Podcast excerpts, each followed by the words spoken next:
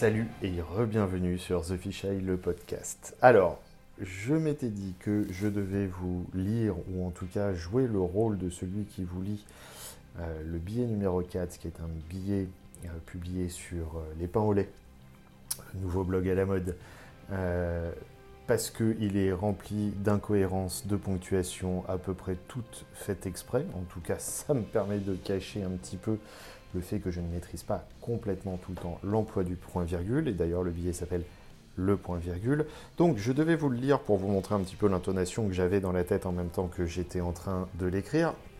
Et puis ça m'a saoulé, parce que j'ai commencé à vouloir jouer l'acteur, et ça marche pas du tout. À la place, parce que je l'avais promis aussi, je m'étais dit qu'on pouvait se lancer un petit défi les uns les autres, et aller piocher dans les textes qu'on adore, des passages ou des textes en entier s'ils sont petits, des poèmes, des nouvelles, etc. et se les lire les uns les autres.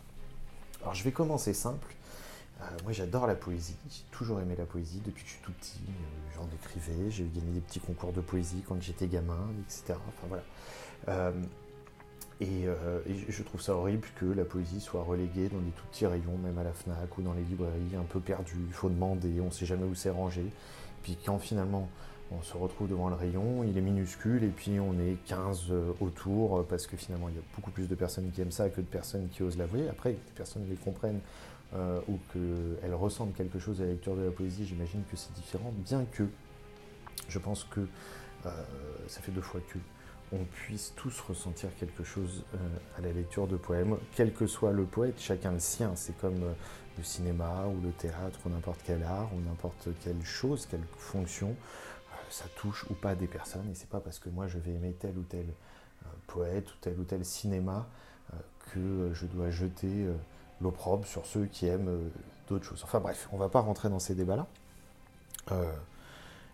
J'avais 13 ans, je crois, un truc dans ce goût-là. En tout cas, j'étais au collège et j'ai fait la découverte, bien que j'en avais inconsciemment déjà connaissance, mais j'ai fait la découverte réelle et expliquée par une formidable prof de français, de la poésie moderne et surtout de Blaise Cendrars.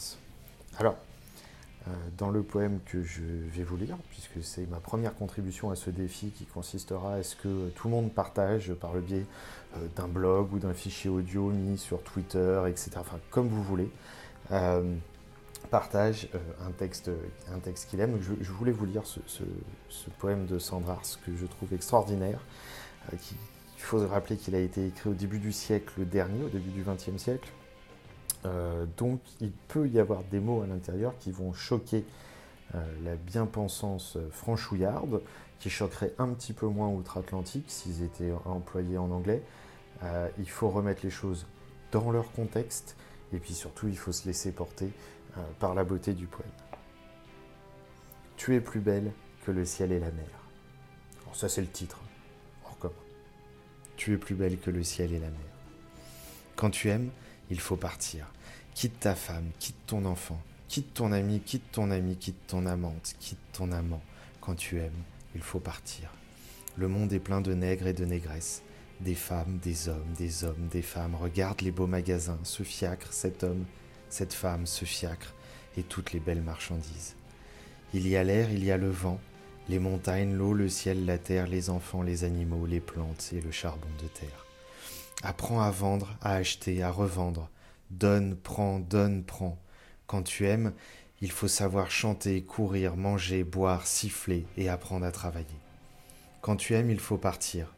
Ne larmoie pas en souriant. Ne te niche pas entre deux seins. Respire, marche, pars, va-t'en. Je prends mon bain et je regarde, je vois la bouche que je connais, la main, la jambe, l'œil. Je prends mon bain et je regarde. Le monde entier est toujours là, la vie pleine de choses surprenantes. Je sors de la pharmacie, je descends juste de la bascule, je pèse mes 80 kilos, je t'aime. Et ben je sais pas pourquoi, ce poème m'a toujours marqué, j'y reviens régulièrement. Quand j'essaye d'écrire quelque chose, je m'inspire de cette triste description de la réalité. Je crois que derrière cette découverte, j'ai lu tout ce qui avait pu être publié sur Cendrars et énormément de textes sur lui. Voilà. Donc je passe le flambeau, et si personne ne prend le flambeau, je m'y remettrai moi-même prochainement. Offrez-nous un texte que vous adorez, surtout que ce soit un texte qui ne soit pas de vous. Offrez-nous le texte d'un de vos auteurs préférés ou offrez-nous le texte d'un ami. À bientôt, et d'ici là, soyez heureux.